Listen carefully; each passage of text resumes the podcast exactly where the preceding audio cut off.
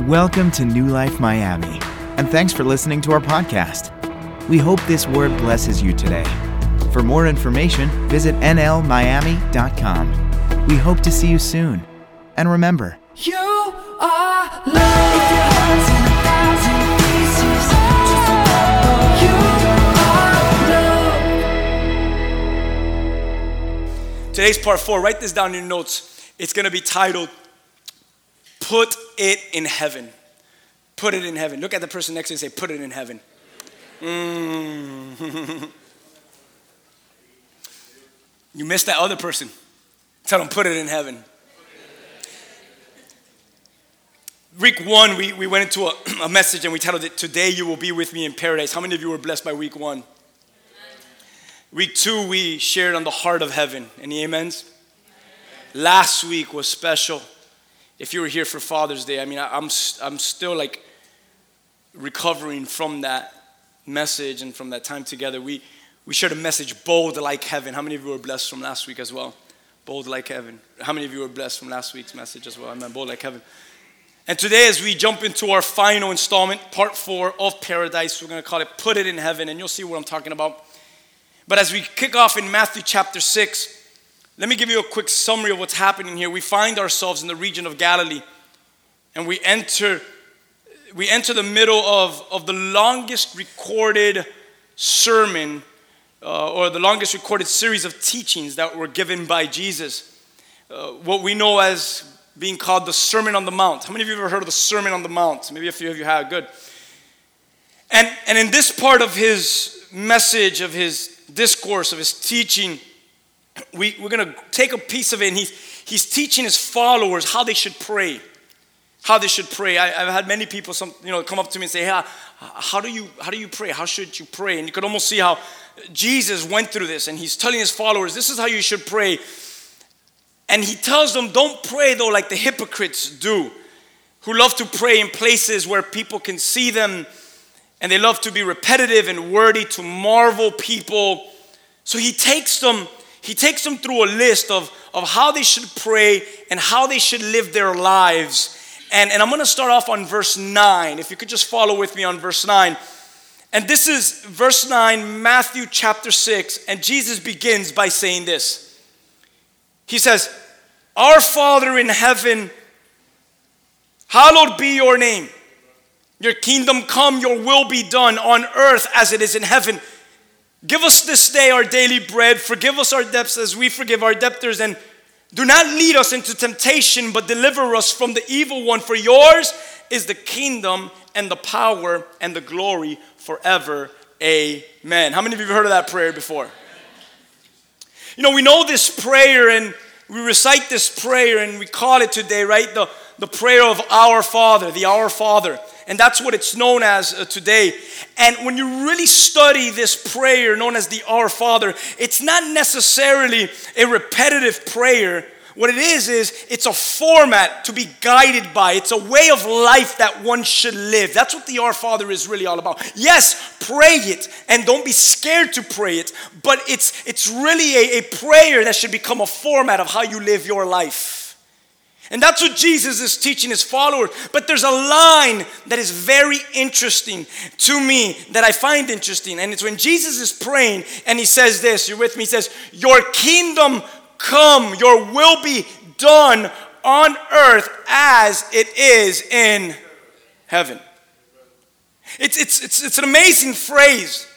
Let me stop for a moment. See, we believe that you can, and if you've been here for part one and part two and part three, or have been listening to it through our app, then, then you know that we believe that you can experience and enjoy on earth what heaven has to offer. Amen? Amen. We believe that. Paradise on earth. We're able, we're capable of that. But as you experience it in your own personal life, we can see it and see the fact and the reality that what this earth, what this world is missing. How many of you could agree with me and say it's missing heaven on it? God's goodness, God's glory in it, His presence filling every place of earth. How many of you could say, I'm with you, and I believe that that's what's missing on this earth, in this world? Amen? So, what does that mean for you? What does that mean for me? What does that mean for us? And I believe this that we are part, say I'm part. We are part of a few that have kingdom in our hearts. Come on. That have paradise in our minds while living in a disobedient, prideful, and crooked world. We're different. There's, there's kingdom, kingdom objective, and kingdom mind, and kingdom hearted people still living in a very dark, perverse world. Amen. So, so Jesus, some, some 2,000 plus years ago, he gives us these words a prayer from a truth that I, that I hope is foundational in every single life in church today. And it's this Your kingdom come, your will be done on earth as it is in heaven. So, why is earth so empty of heaven? And, and why, why, so, why are we so separated from heaven? Why is creation so separated from creator, right? Don't we see that? How, how, how, how come it's gotten to that place? Well, I like to ask questions when I preach. Jesus loved to ask questions when he preached, and that's the educational side of me, the educator side of me. But, but my question to you as we get into and dive into the text here is, is how do you just evaluate and examine and really search your heart, your mind, your soul? How do you, how do you think? How do you live? I'm just talking to you right now because that's who's here together. How do you think and live? Listen to these thoughts for a moment, which become questions. Do you work hard to get more from this world, or do you work hard to give more to this world? That's two different things. That's two different spirits.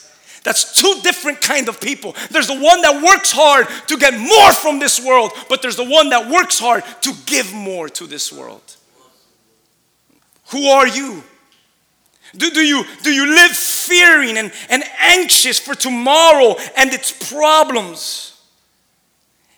Do you find, a, or, or are you different? Do you find appointments that are divinely given by God to love and to serve someone today? Like, like really examine yourself. Who am I?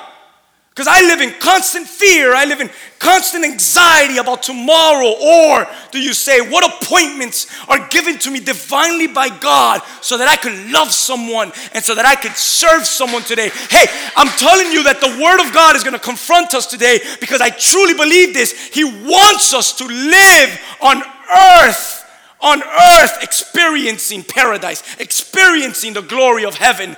But but I have to ask some hard questions to myself first, and now I got to ask it to my brothers and sisters. Are we so filled with those things that we miss what God really wants to do and how he wants you to serve today? Do you find time to enjoy your current blessing? Or do you miss it because today you're thinking of tomorrow's headache. Can I just pause for a moment and have you just examine your heart? Examine your life? Do you stop and say, Today I have blessings in my life, and I'm gonna rest in those blessings, and I'm gonna count those blessings, and I'm gonna rejoice in those blessings, and I'm gonna pour into those blessings, and I'm gonna allow those blessings to pour into me. And tomorrow's headaches, let it worry tomorrow, because you know what? The Bible says that tomorrow's not promised to no man. So I might as well focus on today. How many of you can say, I'm going to try today? This is the day, man. I'm going to start focusing on today. Amen. So, are you set in? Are you aiming at? Are you focused on, on the things of this world and in this world, which, which results in, in missing out on His kingdom and what it wants to accomplish in you today? Are you aiming? You should write that on your notes. Are you set in? Are you focused? On what though? On the things of this and in this world? Well, if you are, you've seen yourself be very consistent in missing out on His kingdom and what it wants to do in you today. Don't not raise your hands, rhetorical question, but how many of you have missed out on kingdom living on earth because your aim and your desires and your eyesight is set on earthly, carnal, worldly things? God had so much better for you, but you delayed yourself in the process. Come on. You should have been there. Don't, get me wrong, there's a grace to get you there. But you should have been there already. But you're focused on a, you're wearing a lens that you should have never put on. Amen? Don't miss out on paradise because you made a home here on earth. Or your worries are, are set on the things of this earth. Everyone say it's unwise. It's unwise to set worries on things of this earth. It's unwise to make home here on earth. It's, it's truly unwise for so many reasons, but one obvious reason that I want to share with you, and, and what I want to, and what I'm going to constantly tell you guys, it's, it's this: it's time that we put it in heaven. Put it in heaven. Come on, say that with me.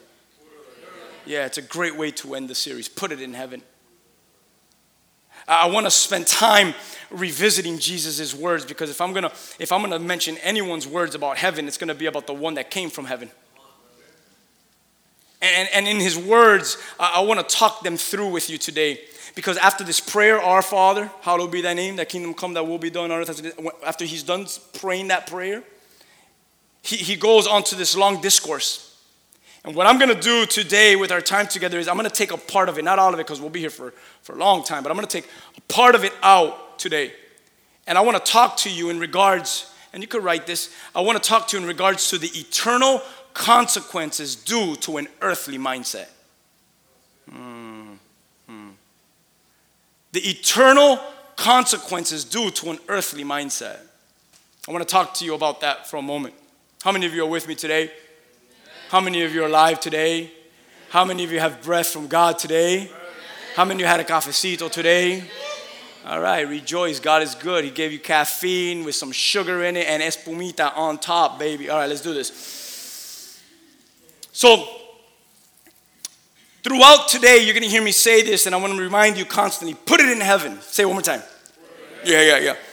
So, here we are in Matthew 6, and the Lord is showing and as he's showing and teaching his crowd of followers the mindset of heaven versus the mindset of this world. How many of you struggle with the mindset of this world? Thank you for being honest. Thank you so much. How many of you struggle when you flip through the channels, when you're hanging out with some friends, when you're listening to the radio, when you're when you're when you're judging yourself by someone else's post on Instagram. How many of you struggle with your identity? How many of you struggle with your mind? How many of you struggle eh, at looking at what heaven has and is for you because you're so caught up on this earth that you live in? Come on, how many of you could say I'm with you, pastor? I'm there, man. Why'd you preach this today? But as we look at paradise, I, I want us to examine ourselves and see whether we think and live as one who belongs to God's kingdom or as one who belongs to the kingdom of this world. You guys know that there's, there's kingdoms being built, right? I want you to understand something here.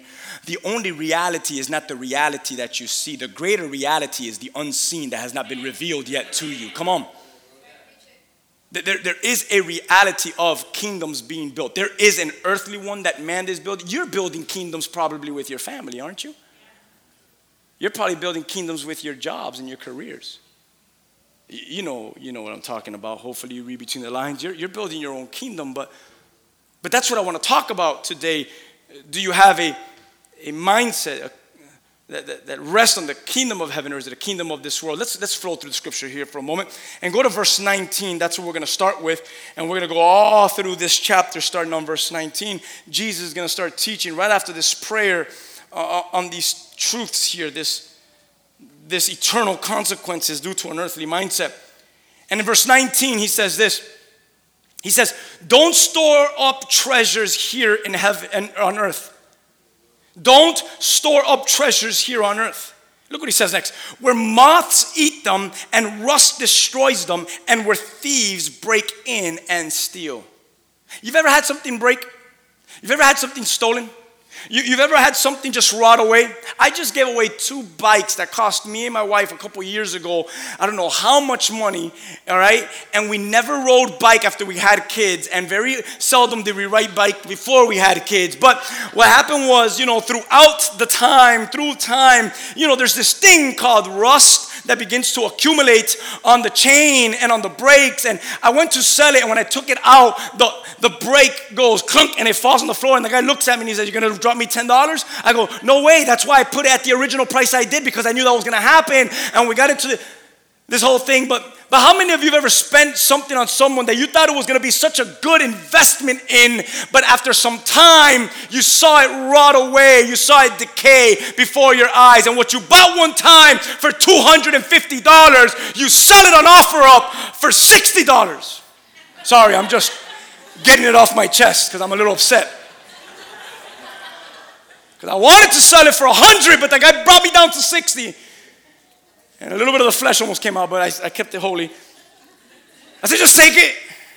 Just get away and go. How many of you have invested in something and, and you've poured into something? You, you found something as, as being treasure. And, and you took it with you. And you built on that and you, you spent time on that and you spent energy on it and you even prayed about it. Come on, because you're Christian, spiritual people. Because you know God revealed this to me. Half the things that people tell you God revealed, whatever. But but you prayed about it and you sought God's guidance for it and, and you did all those things. But that thing that God revealed to you today, it's moth has eaten it and rust has caused it to be broken down. And like what happened to the revelation from God when you first invested in that thing? Huh? You know what I'm saying? God told me that's my husband. And what are you doing? Okay, this is not even going to. tell. Here we go. Don't store up treasures here on earth where moths eat them and the rust destroys them and where the thieves break in and steal.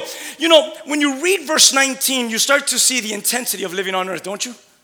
Welcome to, welcome to earth where moths eat all your goods and where rust destroys and where thieves break in and steal. Look at the person next to you and say, Welcome to earth. Yeah, the American dream. Come on, I bet you some of you have gotten your iPhone stolen.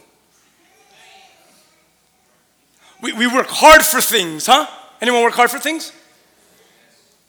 We, we try to secure what's valuable to us. We, we buy homes to provide shelter and, and safety and comfort for us and for our families. But then we see that moths eat them, rust destroys them, thieves break in and steal. You know what I'm talking about? We, we buy an expensive phone and it gets stolen. We have a child and it gets harmed. He gets harmed, she gets harmed, someone harms them. You make a lot of money, but it doesn't satisfy. You want more. Does it sound familiar?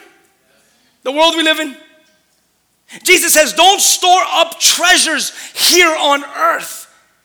Because, because the rest of that sentence is giving you an illustration so you could apply it to your own personal life. Yes, I know that maybe moths really haven't gone to eat some of your treasures, but, but I could tell you there are some moth like things that have destroyed that which you have seen and felt was treasures. Where rust destroys, where thieves break in and steal. Sounds familiar. So, so, so, so don't store up treasures here on where? On earth. So what do I do? Someone say, what do I do? Well, look at the next verse because I believe that God's never going to leave you hanging. I believe that when Jesus gives you a teaching, He's going to give you a conclusion. I believe that when Jesus leaves you up, He's not going to leave you to hang. He's going to let you land on solid ground. I believe that as Jesus is going to set you up, He is going to He's going to come through and give you what you need to hear. And He starts off by saying, "I see you working hard, and I see you putting time, and I see you doing all these things, preparing your little kingdom because it means so much to you." But I tell you today, don't, don't don't store things here on earth. So, what do I do, Jesus? What do I do? Verse 20 says, You store your treasure in. You store it in heaven. Why? Because I'm going to ask, why should I store it in heaven?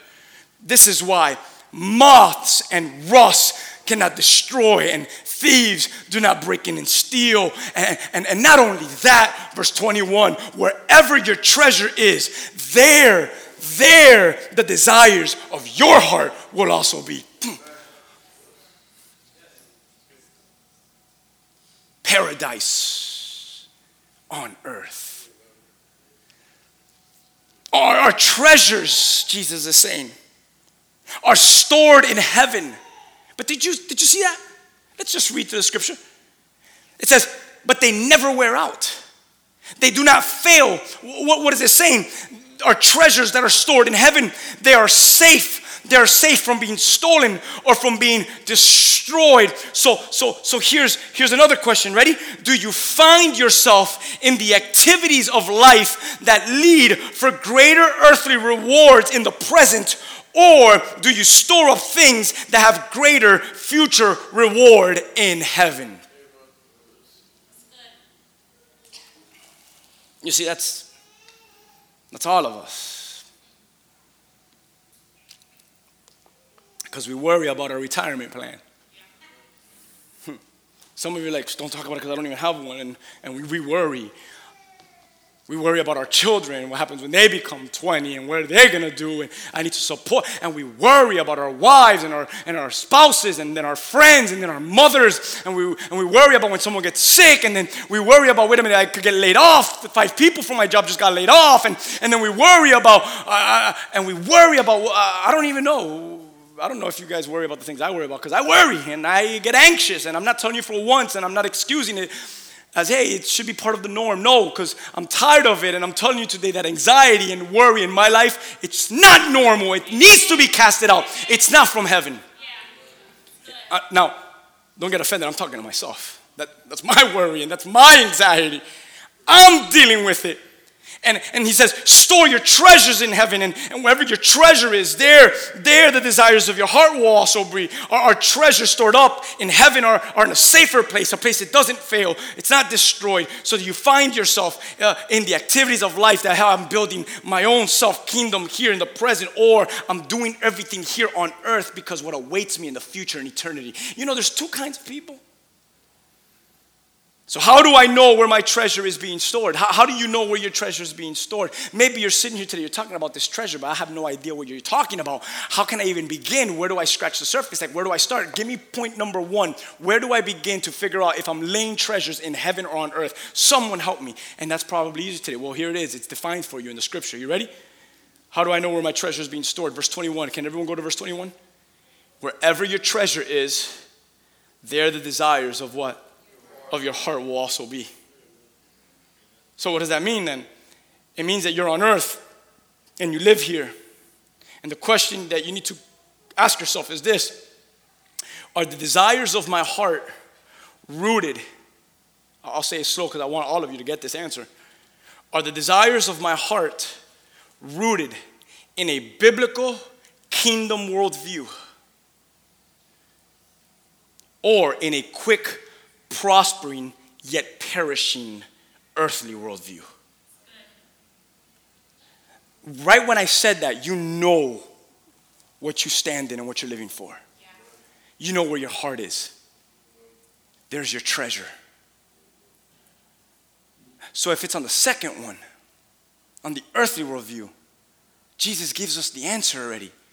What happens to what you're building on earth? It's gonna rust it's going to be destroyed. It's going to be taken from you because there's only one place where it's safe. There's only one place where it stays forever. There's only one place where it's guarded. There's only one place that no one could break it, steal it, or, or destroy it. And that is in paradise. That is in heaven. You might as well start putting it in heaven now before it's too late. Put it in heaven. Put it in heaven. What, what, can you name some of the things that you're called to put in heaven? Faith, put it in heaven. Lack of faith, right? Put that in heaven. Let Him build your faith. Love, put it in heaven. Mar- thank you. Now someone's going to get earthly on me and say, Yeah, my marriage, put it in heaven. Church, put it in heaven. Children, that's right. put it in heaven. Jobs, put it in heaven. Money, put it in heaven. Talents, put it in heaven. Friendships, put it in heaven. Are you guys getting this? My car that's breaking down, should I buy a new car? Should I not? Should I get a lease? Or should I buy? Put it in heaven. God has some answers for you there. Put it in heaven. Put it in heaven. I'll say it a lot today. See, when, when we think of money, when we think of our career, some of the things that you just mentioned, when we think about relationships, Is it, is it, is it with a desire in paradise? Is it with a desire on paradise to build his kingdom while on earth? When you think about career and relationships and money and all the things that you mentioned, or is it, is it a desire that is on us to build a kingdom that is here on earth? Like, like seriously, we need to evaluate before I continue on in this message. We need to really define where are we right now in, in the midst of this context of scripture. Where am I? So that we could continue to flow to the next passage, I mean to the next part of the passage. Because some of our treasures might be maybe different. Some of our treasures may be different. You guys understand what I mean by that? You see, yours may be one that never wears out. Yours may never fail. Yours is safe and never will be destroyed. Yours is set up in heaven. But you may be living with someone, or you may be sitting next to someone in this very church whose treasure will be eaten up, destroyed, broken, or stolen. That's powerful, man. That's powerful. And the message today, put it in heaven, is, is so important. And, and I believe a lot of that is because we lose, we lose vision. You've ever had clear vision and everything is going, is not great because there's opposition? But, but everything is going victorious, though, though, though you struggle, though there's weakness, though there's problems, though there's opposition. But, but, but you're on the path. You're on the path to eternity. You have clear vision. Ever been there? And, and the moment that something blurs your vision, gets in the way of your vision, it begins to get cloudy, your thinking process changes, the way you act changes, the way you live changes, your attitude changes, the way you smell changes. I don't know. Ever been there? You've been with someone there, like, man, that person's on the track, regardless of what they carry. But then moments later, like, oh, that person came off the track. I, I believe that a lot of that has to do with, with, with, with sight. With sight. I believe that a lot of that is all tied into this passage with treasures and where it's said on. Let's go to verse 22 and 23. Maybe you understand it if I keep reading. It says this He, he, he goes on and he speaks about where to put our treasure, but he doesn't stop there. He's going to get look deeper now. And he says this Your eye. Let me talk about your eye for a moment. Your eye is like a lamp that provides light for your body. When your eye is healthy, your whole body is filled with light. But when your eye is unhealthy, your whole body is filled with darkness. When it's good, there's good things. When it's bad, bad things happen. You guys are with me? Your whole body's filled with darkness. And if the light you think you have is actually darkness, because that's a lot of that, man, going on in Christianity today. Everyone's Christian. Everyone says the words, I love you. But my goodness, you spend some time with them and their actions are actions of darkness. And if you think that your light is light and instead it is darkness, look what he says next how deep that darkness really is. Because what, what it is there, it's, it's you fooled yourself to believe that you're in something that you're not. And how do you take someone off something that they believe they belong to something and they deceive themselves? They have a deceived mind that they say they represent Christ and the light, but their acts and their works of that of darkness. You know how many people are like that? Not us. Do, do you struggle? Shoot, I pastor a perfect church. Heck yeah, we struggle. Do we have weaknesses? Heck yeah, we have weaknesses. Are there down times? Heck yeah. Are there good moments and bad moments? Heck yeah. But but but what I'm trying to say is, is your life engulfed in darkness whilst yet proclaiming the light? Or are you of the light in the midst of darkness? Casting darkness off every day. So, so let's get into this text here. Your eye, like a lamp that provides for your body. That's so important the eye, because just like the heart at times is mentioned, the eye is mentioned a lot. And you have to remember the writers of Scripture are Israelites. And to an Israelite writer, this, this phrase, like your heart and your eye, is used often. Let me teach you for a moment what I mean. It's used often in Jewish literature to, to show that, that it's revealing the quality of a person's inner life. That's what it's really talking about. So when the Jewish writer writes something like, Your eye is like a lamp that provides light for your body, what the Jewish writer is writing is it, it's, it's a part of the history of their writings and their literature that what he really means is, I'm really diving into the innermost part of your life. And he breaks down two kinds of eyes. Number one, what's the first eye he breaks down? A what eye?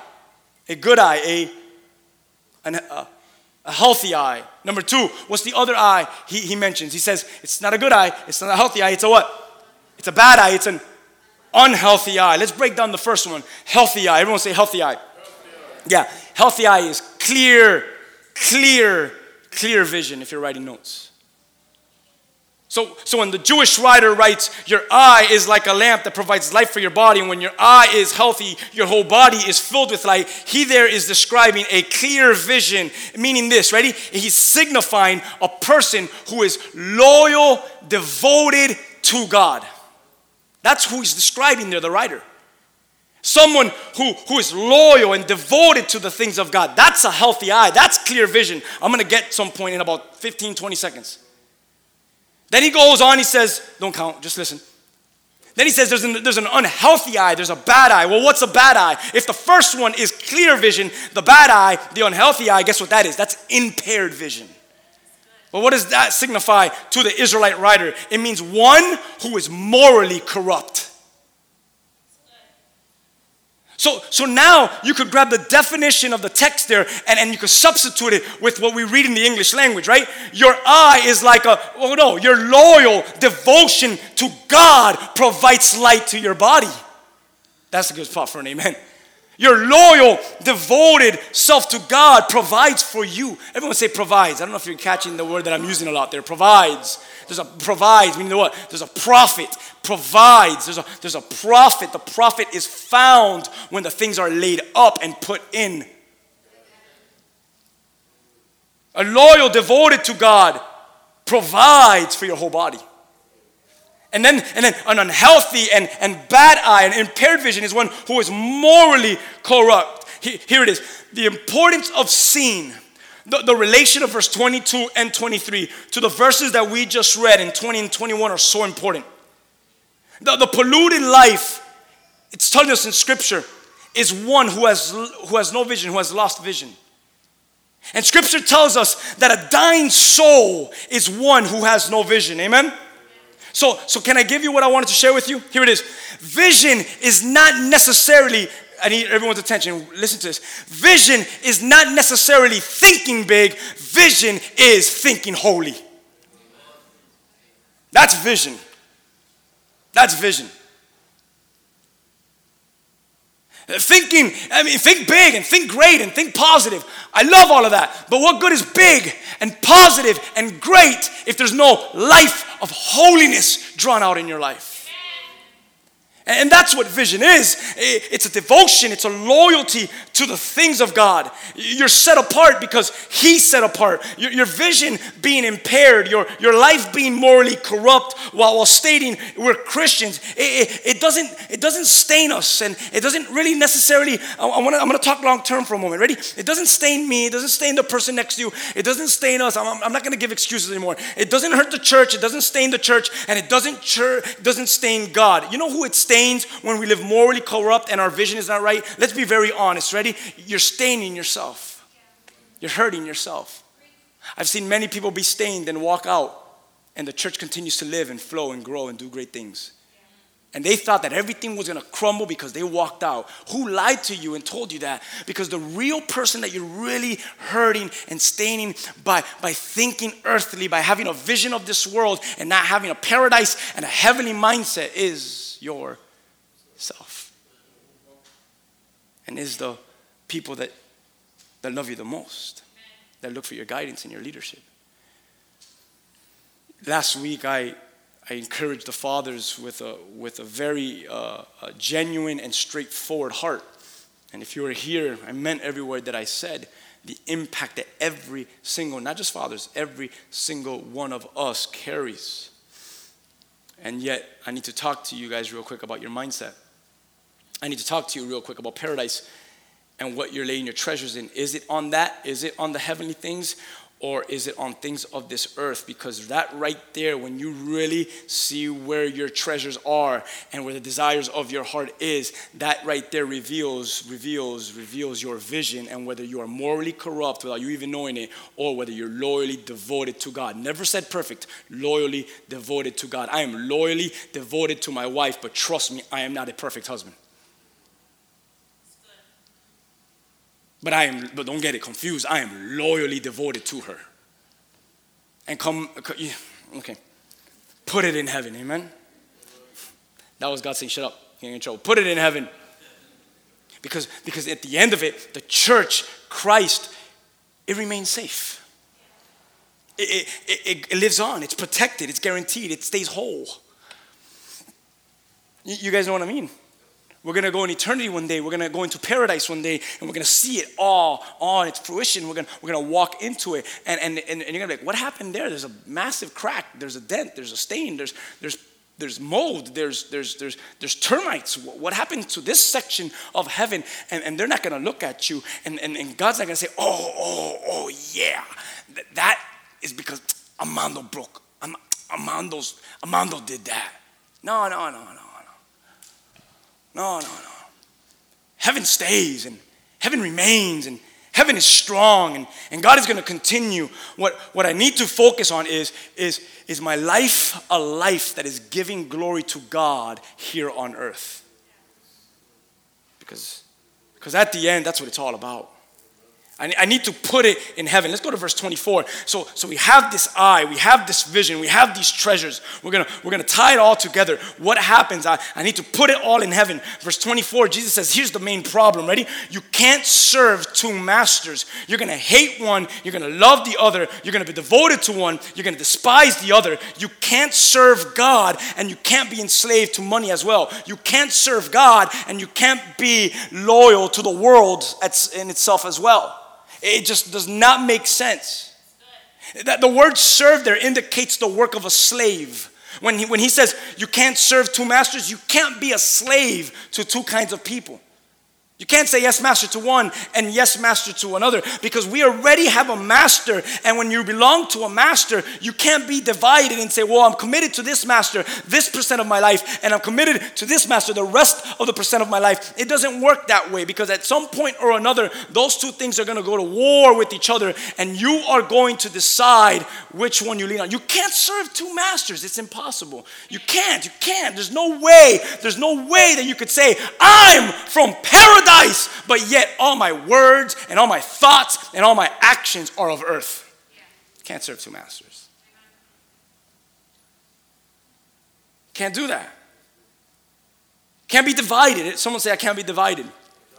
Mm-hmm. Don't, don't be fooled to think that, that I can live divided and yet be okay. I can do as they do, but yet be still okay by having a, a, a, moral part of my life. No, no, that's not how it works. You put Jesus in a box. Jesus, Jesus doesn't go in a box. Jesus, Jesus overwhelms every part of your life. Uh, I, I want to make sure they understand this because if we are His and He is ours, our Master, our Lord, our God, then He says what He says in the next verse. Ready? You can't have two masters. You can't have two masters. Everyone put their eyes on verse 25. Here it is. This is why you can't have two masters. This is why. This is why I tell you not to worry about everyday life, whether you have enough food or enough drink or enough clothes to wear. Isn't life more than food and your body more than clothing? I'm almost seeing how Jesus is talking to his followers and he's recognizing and he's evaluating and he's discerning every heart and he's recognizing, I know that all of you are not serving me. Why? Because I'm hearing your conversations and I see that the things that you worry about, heaven doesn't worry about. Oh, man. So, in the middle of his teaching, he says, You can't serve two masters. You're going to love one more than the other. You're going to serve this one and not this one, and you can't be divided. And, and, everyone's in the middle of this conversation. And Jesus says, And this is why I tell you, you can't worry about food and about drink and about clothing. And he goes on on this spiel here. And what he's really saying is, Did you think I didn't hear what you were saying in the back of the line? Did you hear I didn't hear that conversation over there in the side? Do you hear that I do you think that I don't know what your heart is really pouring out from you? I'm recognizing that the things that have you anxious, that the things that have you all worrisome are things that heaven is not a bit worried or anxious about. What is your mind in? Because it's controlling, it's controlling how you're living on earth. Do you know that? I say this because I have a power and have authority to say this. Because guess what my greatest weakness is? Guess what my greatest struggle is? My darn mind. Okay? And I'm not a fool, and I'm not trying to play around with you guys and say, I got it all together, come and figure this stuff out with me. No, no, no. I'm telling you today that I'm not dumb and I know this. Ready? I get this stuff. And this is what I get. When I am filled with anxiety that I can't even get up from bed, and when I'm crying because of all my worries, I know what's really happening there. There are areas in my life that I'm not trusting God in. Your pastor just said that. If you want to keep coming next Sunday, keep coming. But I'm being very honest. I know that that's really what's happening deep down in my soul. Now, I could lie to you and say, You bunch of heathens. You got to trust God and, and you got to stop worrying, stop being anxious. Let's just be real right now and say that the reason why we struggle the way we struggle is because our minds are actually infiltrated with the things of this world and we're not giving it to the things of heaven and to the things of God. So we're living our lives in actions defeated because we're not walking in the victory and the power and the thoughts of heaven. Amen. man. So, so I'm not scared to say these things. Well, well, well, who do you think you ought to say that? Who do you think I said? Go talk to my wife and she will tell you the truth about what I'm telling you right now. She'll tell you the truth about what I'm telling you right now. I'm not lying and I'm dealing with this. And, and but guess what? I'm gonna, I'm gonna, I'm gonna draw an end to it by the power of God. Now I could sit there and say, well, that's just who I am. And you know what else I could do? Can I be just, can I talk? I'm gonna get off the script for a second. Can I tell you what else I could do? I could go see a psychologist and a psychiatrist and take some medication. Well, you think that's what God really wants for me?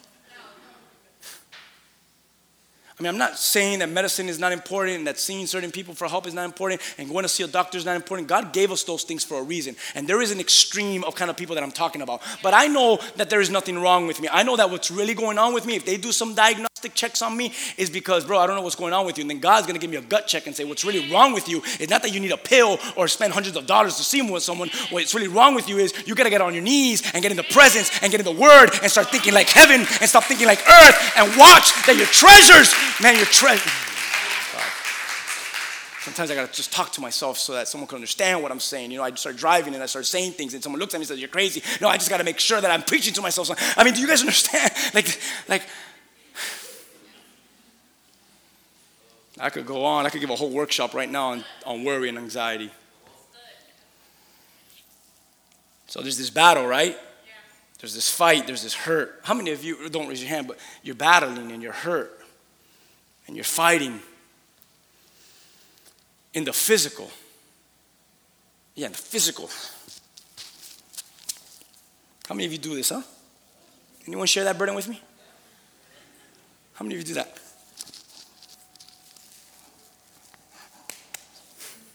Crazy. How many of you do that? There's a battle, there's a fight, there's a hurt in the physical. Let me say one more time.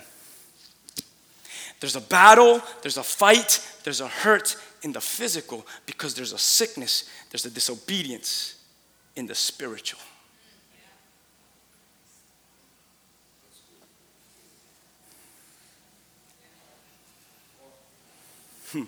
I could talk to you guys about some personal things right now, but I really want you to keep coming to church. Because I know how it is. I've been a church person since I was young, and then sometimes I'm like, you see, that pastor can't lead me because he struggles with what I struggle with. So I got to go find the pastor that has victory in the things that I struggle with. Well, I'm so glad that you put pastors in the place of God. I'm not even getting this. Can you think? You go to a church and that guy doesn't struggle with something? Put God there and, and just do life with some of your pastors and do life with some of your leaders and do life with some of each other. And you'll see that some of your greatest strengths is the person sitting next to you's weakness.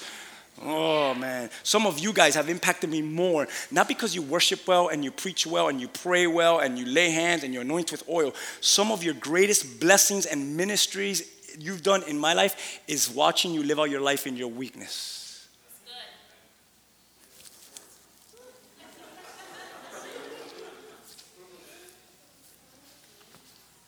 There's a fight, there's a battle, there's a hurt in the physical because let's be real with each other this Sunday, Paradise Part 4 series,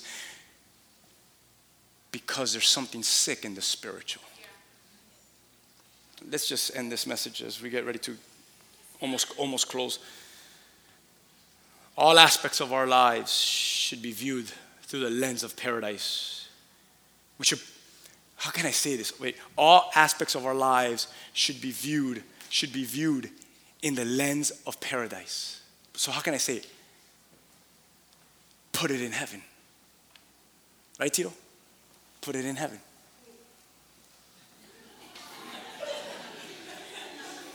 And make sure he's doing good, you know? So sometimes I'll call Tito. Tito, am I lying? Because you could say I'm lying, because you Out of everyone in this church, you know me very close. No, no, am I saying, when, when sometimes I'll, we'll talk to each other and I'll say, How's your marriage? Yes or no? Am I lying? Yes.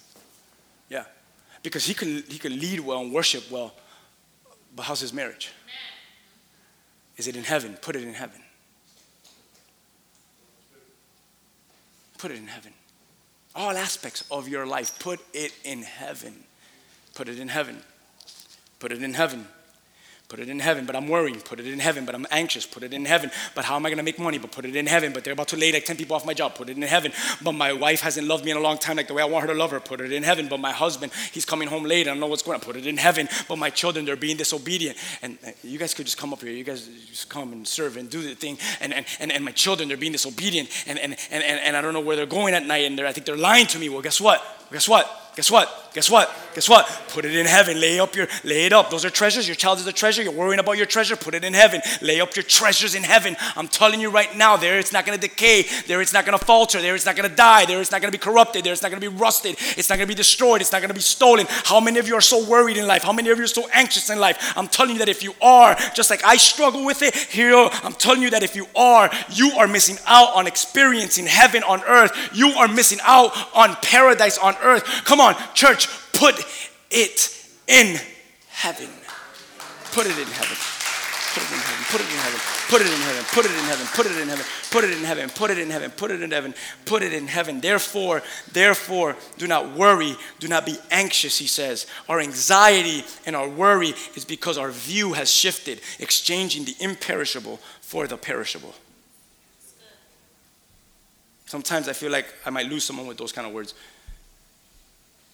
Exchange the, the imperishable for the perishable. And, and he gives us, I think this is a great, I'm, um, I said I, I might, I'm going to start closing, but I haven't closed yet. But he gives us two how much more ex- examples. Can I read verses 26 through 30? This is good. He says, why, why are you worrying about your clothing?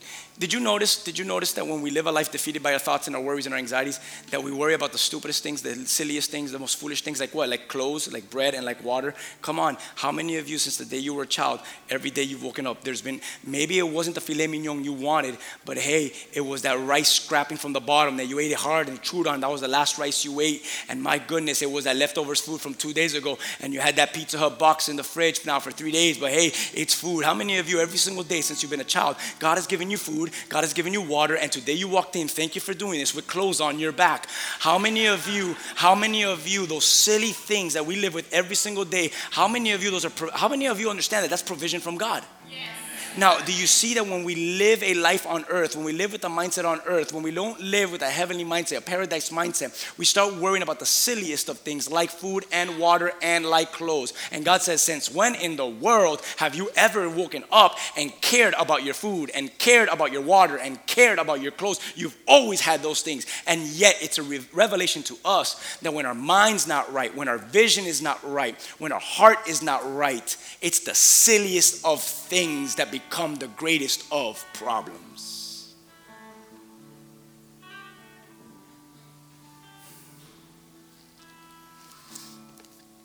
How many of you are growing today?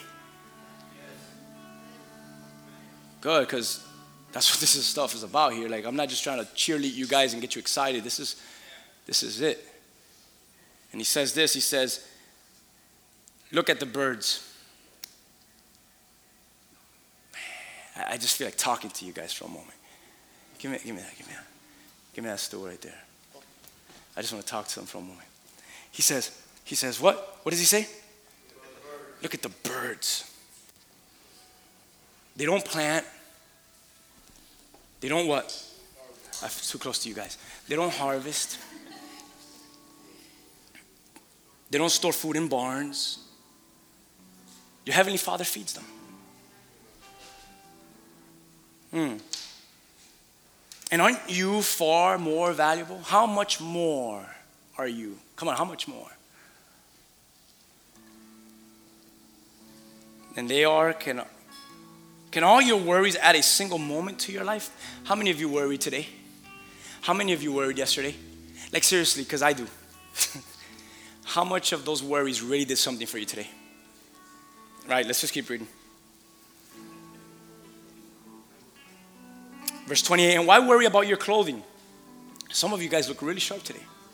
My favorite ones are the ones wearing volunteer and hype shirts. You guys look really good. I wish the whole church was wearing hype shirts and volunteer shirts, but maybe they'll be here today at team night and they're gonna start wearing them hype shirts and the volunteer, and the whole church says. All right, let's keep getting to the message, right? And why worry about your clothing? Look at the lilies of the field and how they grow.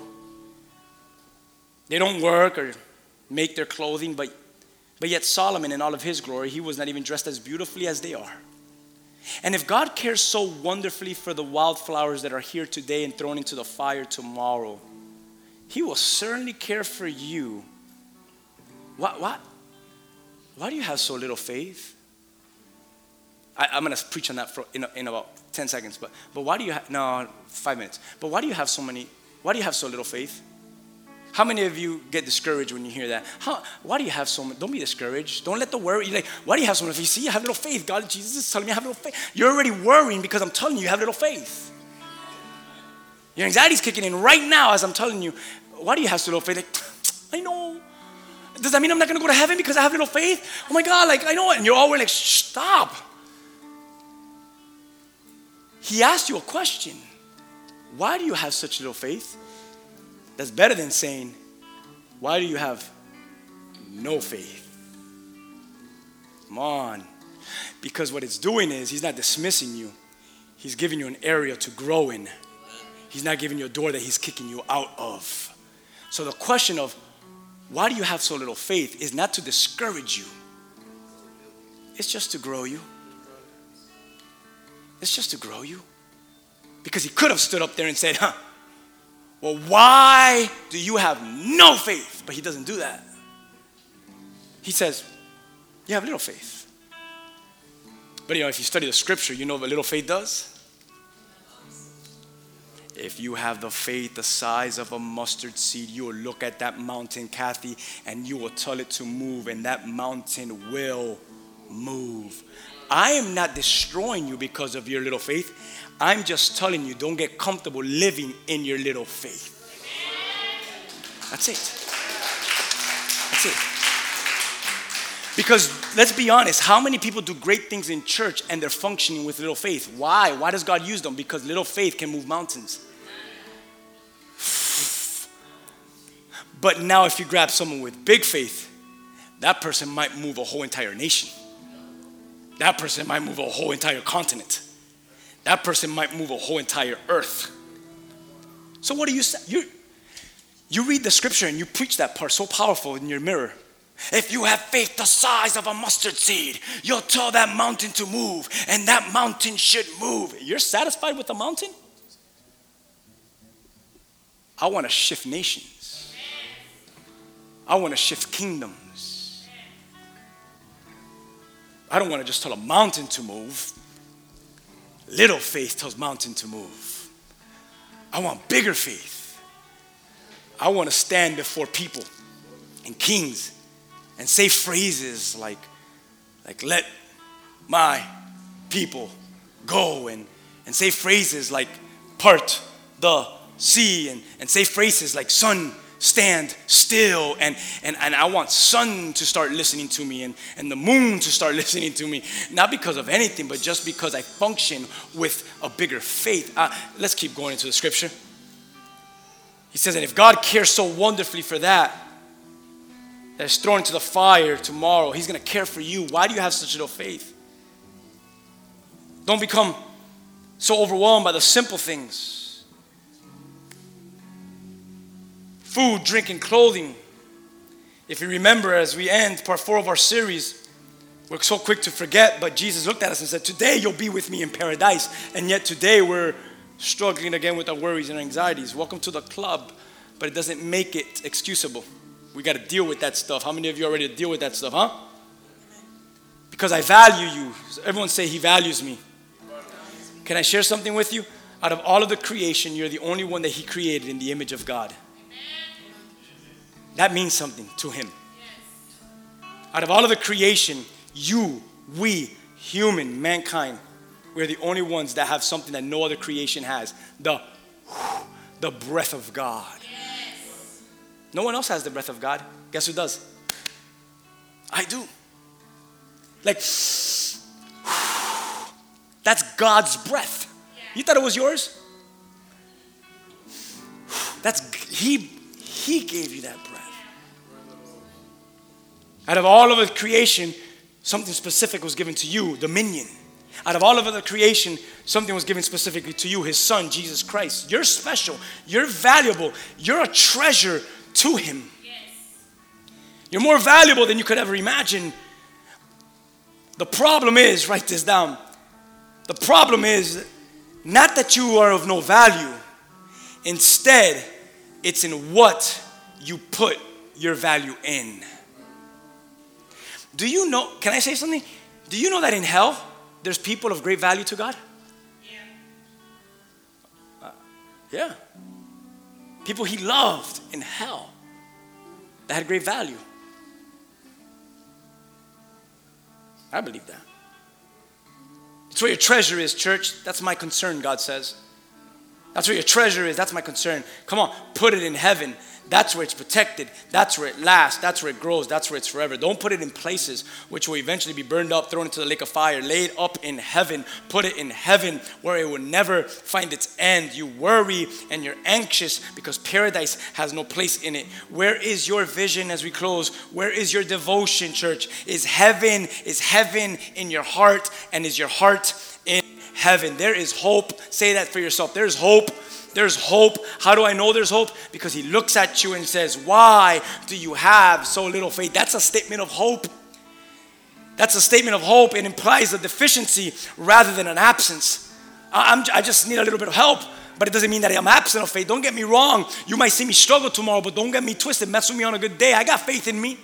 It's a deficiency. It's not an absence. Faith, it's maybe it's just been injured in your life, but, but it's still there, your faith. And, and, and, and this is what we end with. He ends with the, the, the, the cream on top. Forget that, the cherry on top. And what's the cherry on top? After everything he said, after all the treasure and after the eyesight, and after all these things that we discussed, he comes to this conclusion. He comes to this end. And it's in verse 33 and 34. Are you with me? How about if you stand with me and believe this stuff with me? He says, Seek the kingdom of God above all else and live righteously, and He will give you what you need. Don't worry about tomorrow. Tomorrow will bring its own worries. Today's trouble is enough for today. Seek first the kingdom of God and its righteousness. Our duty, your duty, is to seek, to desire, to pursue, to aim at those things. That's it. That's it. I'm just gonna read, I'm gonna read through Matthew Henry's commentary. Look at this. We must we must mind heaven as our end and holiness as our way. Seek the comforts of the kingdom of grace and glory as your joy. Aim at the kingdom of heaven. Press towards it. Give diligence to make it sure. Resolve not to take up short of it. Come on, someone that's taking up heaven short. Pick it up again. Get back on track again. Come on, put it in heaven. Seek for his glory, honor, immortality. Prefer heaven and heavenly blessings far, far before earth and earthly delights. Come on. We make nothing of our religion if we do not make heaven of it. And with the happiness of this kingdom, seek the righteousness of it. God's righteousness, the righteousness which He requires, which causes havoc in us and is working through us. Seek first the kingdom of God and let your care for your souls and another world, the kingdom, take the place of all other cares and let all the concerns of life be made subordinate to those of the life to come. We must seek the things of Christ more than our own things. And if it ever comes in competition, we must remember to which we are to give the preference. Seek these things first. Matthew Henry says, First in your days, let the morning be dedicated to God. Wisdom must be sought early. Seek the first every day. Let waking thoughts be of God. Let this be our principle to do that first which is most needful, and let him that is the first have the first. So, I close and I say, Seek first the kingdom of God and its righteousness, and all things shall be added. And Paul writes to Timothy in 1 Timothy 4 8, and look what he says. He says, For bodily exercise profits a little things of this earth, exercise of the things of this earth profit a little. But the things of heaven, the things of paradise, the things of God, but godliness is what? I need you to believe this for yourself. Is profitable for all things. having promise of the life that now is and that which is to paradise. Profit in paradise. Think on godliness. Do not exercise on the bodily things, on the things of this earth. At the end of Solomon, as, as he gets ready to build up his kingdom, look what happens in verse 11 and 12 of Second Chronicles chapter 1.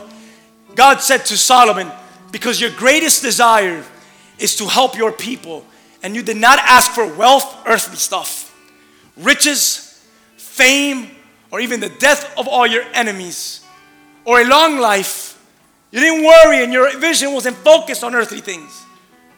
But instead, you rather you ask for, for wisdom and, and knowledge. What, what was that biblical? Yeah, because the beginning of all wisdom is the fear of the Lord. So, so he sought heaven first. He sought the kingdom first. He sought paradise first. And he says, but rather you ask for wisdom, the things of heaven, and knowledge to, to what? To what? To properly govern my people. Now watch this, guys. Get the revelation. I will certainly give you the wisdom and knowledge you requested. Amen? But it doesn't end there. But I will also give you the wealth, riches, fame like no other king has ever had before you or will ever have in the future. Whoa. Why did I just read those two passages of scripture? Because I want you to notice the reward, church. I want you to notice the profit. It's found when the treasures are laid up in heaven. The blessings, there's blessings. The profit, there's profits. But it's only, according to these passages of scriptures, it's only when we put it in heaven. Put it in heaven. Put it in heaven. How many of you are ready to put it in heaven? Lay up your treasures in heaven. Thank you for, for being part of this series, Paradise. Thank you. I hope it rocked your life. You know, they asked me in an interview, so what are some of the greatest messages, your favorite message you preach? And I said, well, it's hard for me to ever answer that question because God's always dealing with people in a certain way, in a certain place, at a certain time. But, but I would say today, coming off these force messages and being part of listening to one, not preaching one, has really impacted my life to the point that I know, look how much has impacted my life, that I know that I got to deal with something, my greatest weakness, which is my, my worry and my anxiety and my thought process. Amen? So, so far, this is my favorite series, Paradise. And I hope it's rocked your life. And I hope, at least, if you didn't make it to all of them, that today rocked your life. And I hope you're understanding what God is pouring into your heart. I hope you understand this. All of you are being put it in heaven. You know, I'm excited for teen night tonight because I think after today's message, I believe that almost all of you are going to come because because you've gotten a revelation of I, I get there's something bigger for me. I, I, guess there's something bigger in us. I'm sensing that there, God wants more of me, and and and I'm going to put it in heaven. So tonight I'm going to commit myself to be at church at five because I'm going to start fresh. I'm going to do this all over again. It is listen. It doesn't matter that you came off track. The, the point is that you come back and you do it again. You come back and, and you get on point. I, I'm just telling you, wherever you're at in your life, wherever you're at, where you're with your simple things, wherever you're at with your thoughts, wherever you're at. It's okay. Welcome home. Welcome home. Welcome home. To a man and many other people here that don't have it all together in a sense. I mean, we got the main things together. But what I'm trying to tell you is, we're going to continue to put it in heaven. We're going to continue to trust in the process. We're going to continue to look at the kingdom, and we're going to give it all to the glory of God. And we're going to say it's all, it's all going to be put in heaven. All these, all these shortcomings, all these things are going to be put in heaven. Yeah, absolutely, once and for all. So I encourage you today to come at five. Can, can you guys pray with me? Lord, I, I thank you today for, for this awesome opportunity, for this time that we've had together. Thank you, Lord God, for, for we really just shared our heart. Thank you because it was real today. I, I felt it in the sense of just being um, raw and uncut, nothing to hide, nothing to sugarcoat, nothing to pretend, nothing to fake, Lord God. Just, hey, this is where we're at, this is what's going on.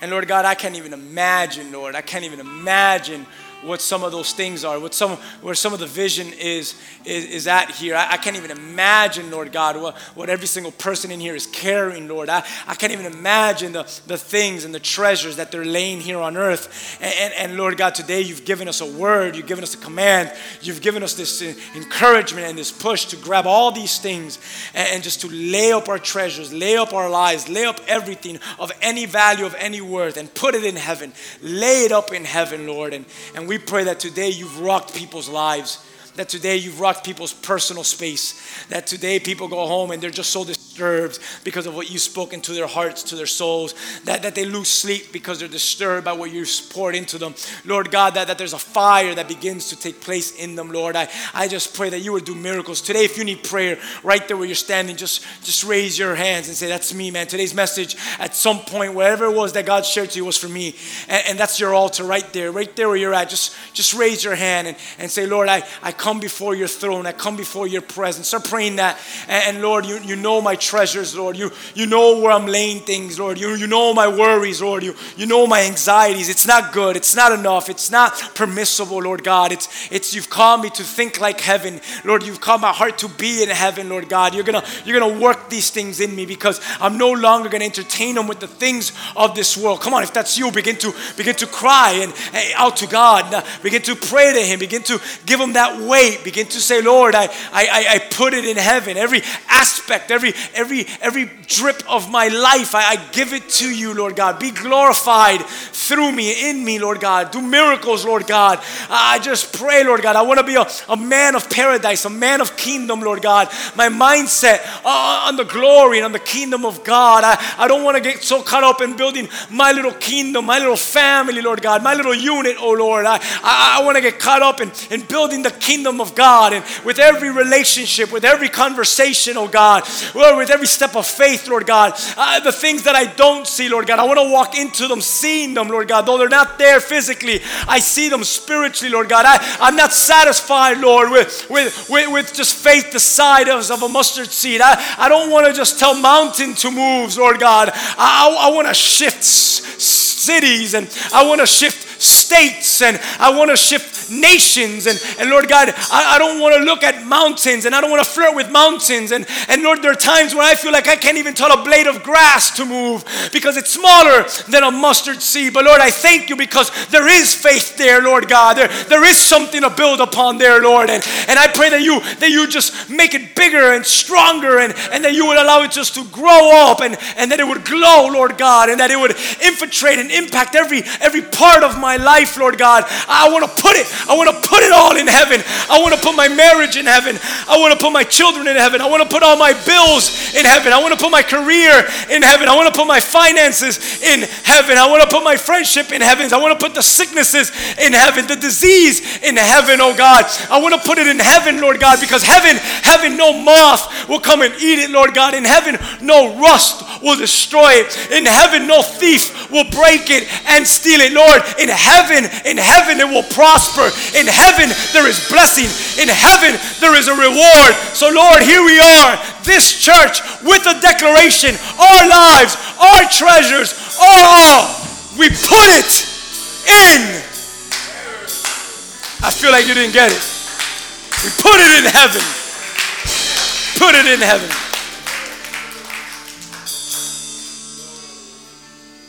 Put it in heaven. Lord, we thank you for today. We praise you and we give you thanks for this opportunity to do life together and to hear and grow in your word. Strengthen this body and let 5 p.m. come and let us have just a blast and yet grow in you together. So we thank you for this service and we thank you for what's going to happen at our team night today at 5 and and Lord, we thank you for allowing us to be part of such an amazing church, such an amazing nest like this. Continue to grow us, mature us, continue to build faith in us. As we put it in heaven, Lord, just let us continue to experience heaven here on earth, paradise on earth. Thank you for this series. How many of you were blessed by this series, Paradise? Amen.